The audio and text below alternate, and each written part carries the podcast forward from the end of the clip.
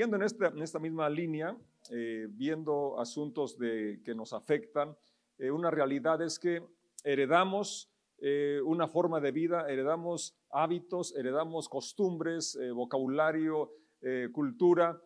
no elegimos nacer donde nacimos, no elegimos la familia a la que pertenecemos, pero todo eso conlleva, como dije, una herencia cultural. Entonces, no podemos negar las situaciones que, nos rodean, eh, pero lo, cierto es que nuestro pasado no determina nuestro futuro, ni siquiera nuestro presente, porque nuestro presente todavía hoy podemos influir sobre él y las decisiones que tomemos hoy van a repercutir en nuestro futuro y no solamente en nuestro futuro, sino en el futuro de nuestros hijos. Las generaciones venideras van a ser bendecidas, van a ser afectadas de, acuerdo a las decisiones que hoy tomamos, que hoy el, el estilo de vida que hoy estamos llevando impacta directamente a nuestros hijos, pero queda para otras generaciones todavía. Y nosotros también entonces somos resultado de, de decisiones de situaciones eh, que experimentaron nuestros antepasados, algunas fuera de su control, por ejemplo, la conquista aquí en México,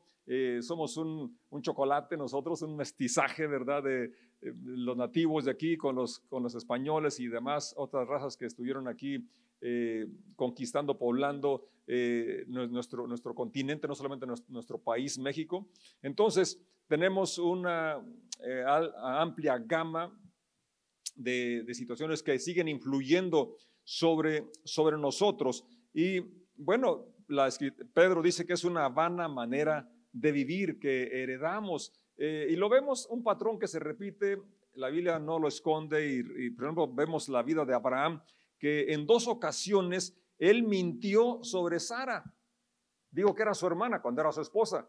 Y lo hizo para salvar su pellejo. Qué bárbaro.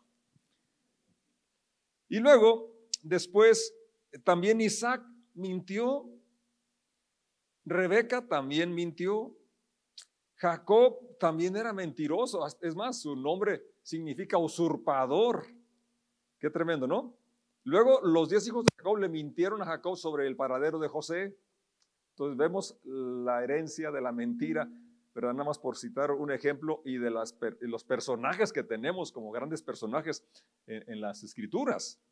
Eh, vemos también el favoritismo. Abraham prefería a Ismael porque era el primogénito. Isaac prefería a Esaú también porque era el primogénito. Y luego Jacob prefería a José porque era hijo de la mujer que él quería. Tenía dos esposas, ya conocemos la historia, y si no, pues ahí pueden buscarla en el Génesis. Entonces vemos aquí también el favoritismo, eh, algo que se iba heredando. Lo estoy citando como ve, para, para ver eh, esa, esa, situación que no podemos evitar, que heredamos ciertas cosas, ¿verdad? De las decisiones, de los estilos de vida que tuvieron nuestros antepasados.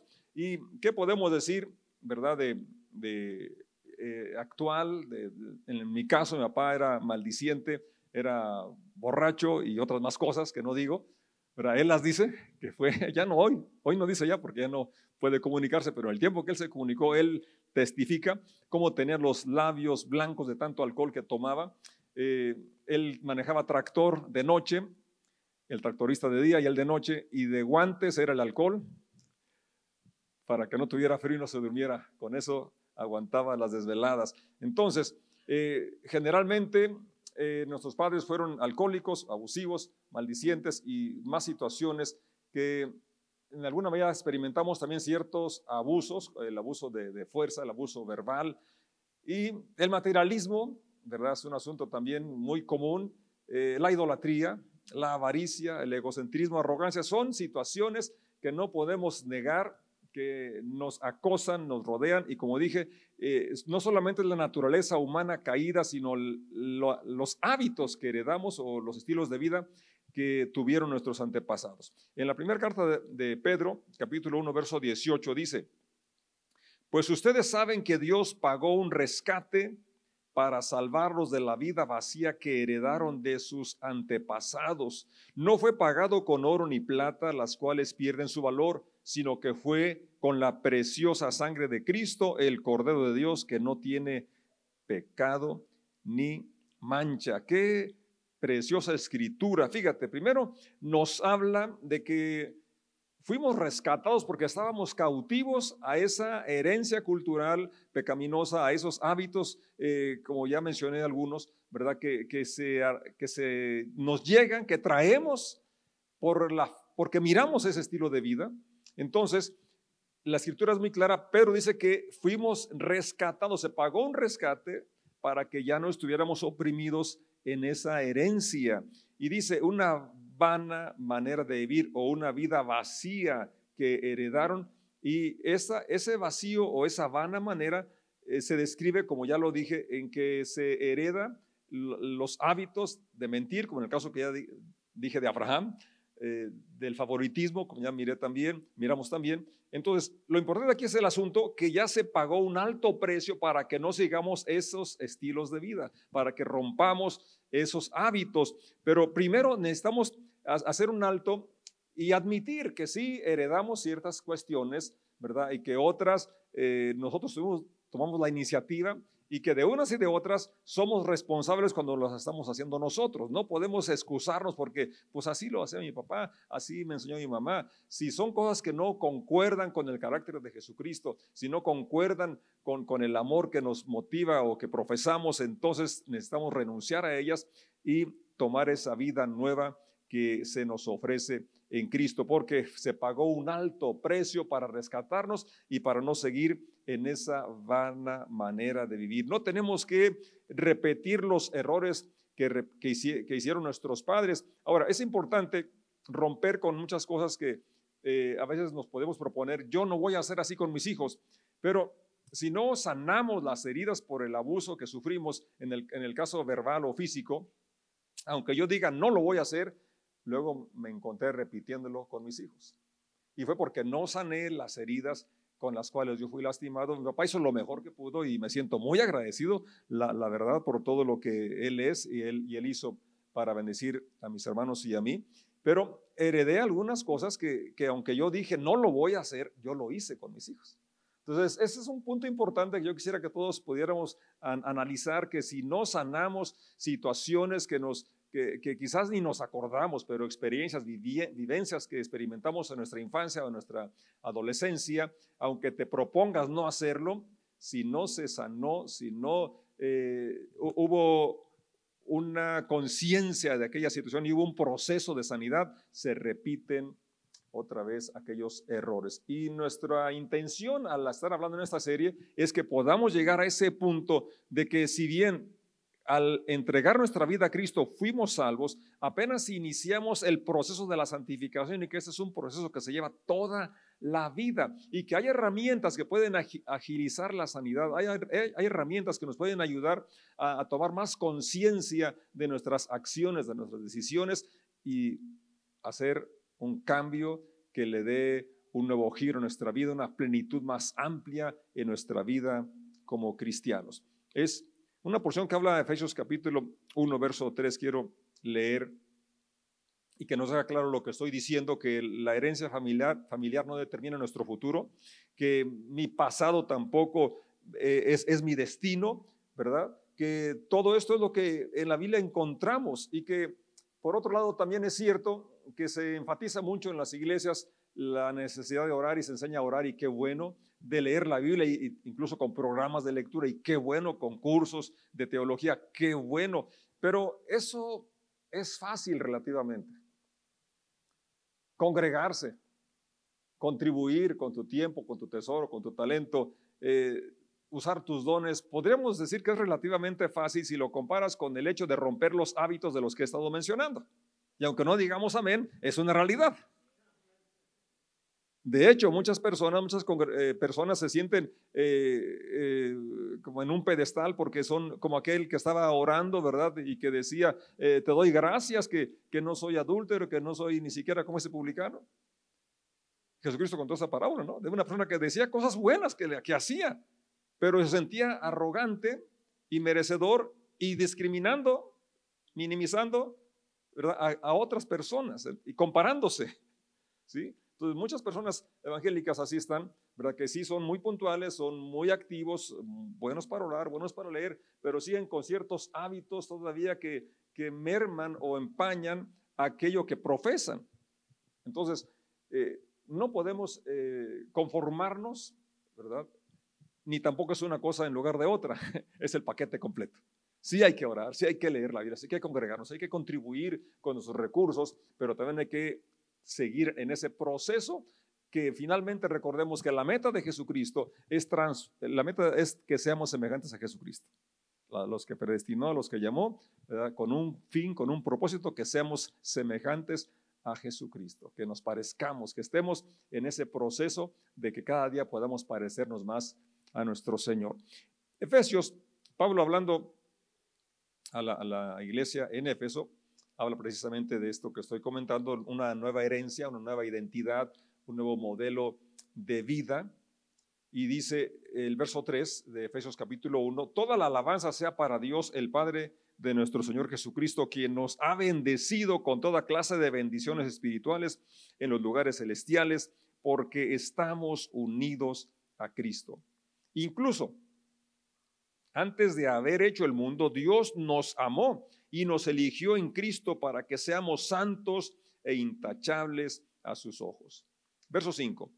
Dios decidió de antemano adoptarnos como miembros de su familia al acercarnos a sí mismo por medio de Jesucristo. Eso es precisamente lo que él quería hacer y le dio gran gusto hacerlo. Voy a leer otros versos, pero me detengo aquí en este verso 5 que es fascinante cómo el plan de Dios de adoptarnos como miembros de su familia. Fíjate, esto nos habla pues de que aunque tenemos una familia, una familia, eh, por muy buena que sea nuestra familia, que es cada quien, ¿verdad? Tenemos familias buenas, pero no negamos la realidad de que en su humanidad también tuvieron sus defectos, ¿verdad?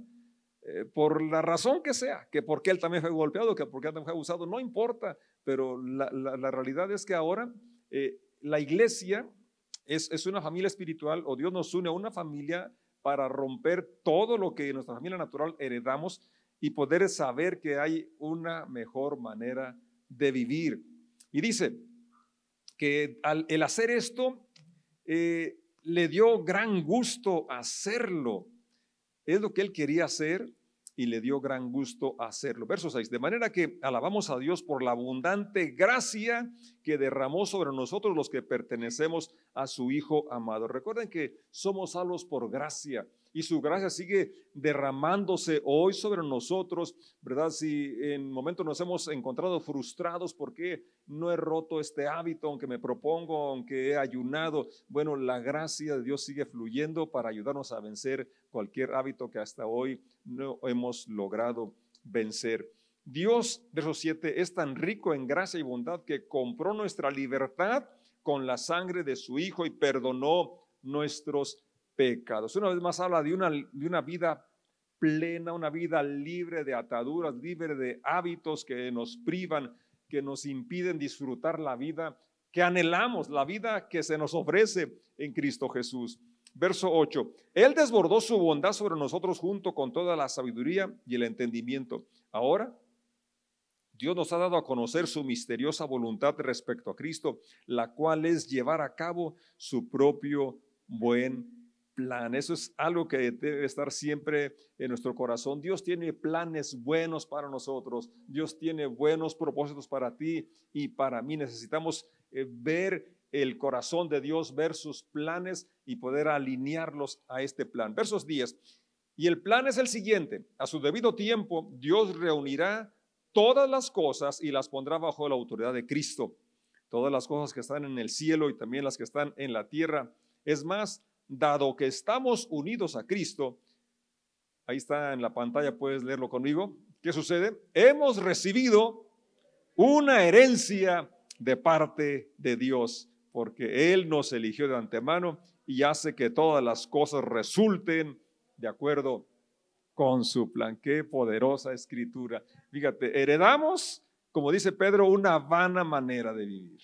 Hábitos negativos de minimizar a las mujeres, eh, que para qué estudias. Y eh, yo recuerdo una persona eh, recién se convertía y, se convirtió y decía, pero ¿para qué le doy estudio a mi hija? hay que la mantenga el que se case con, con ella.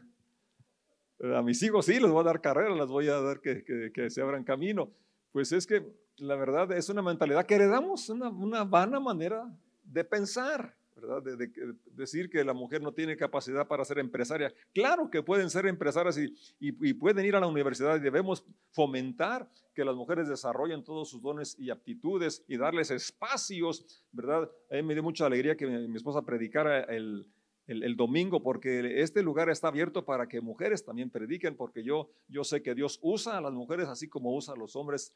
Igual Dios no hace distinción de, de, de sexo. Entonces, eso es importante, ¿verdad? Es, es, parte de la herencia que ahora tenemos en Dios, que, que podemos disfrutar de sus bendiciones, hombres y mujeres, y todo aquello que la vana manera eh, de vivir que heredamos, de, de, que el que no hace tranza no avanza, de que se requiere, tienes que decir mentiras blancas en ocasiones y otros más razonamientos como esos, ¿verdad? Tenemos que hacerlos a un lado y sobre todo aquellos que, que ciertas conductas que estamos repitiendo, porque como dije hace un momento, son solamente un reflejo, un reflejo de una herida que no ha sido sanada en nuestro corazón.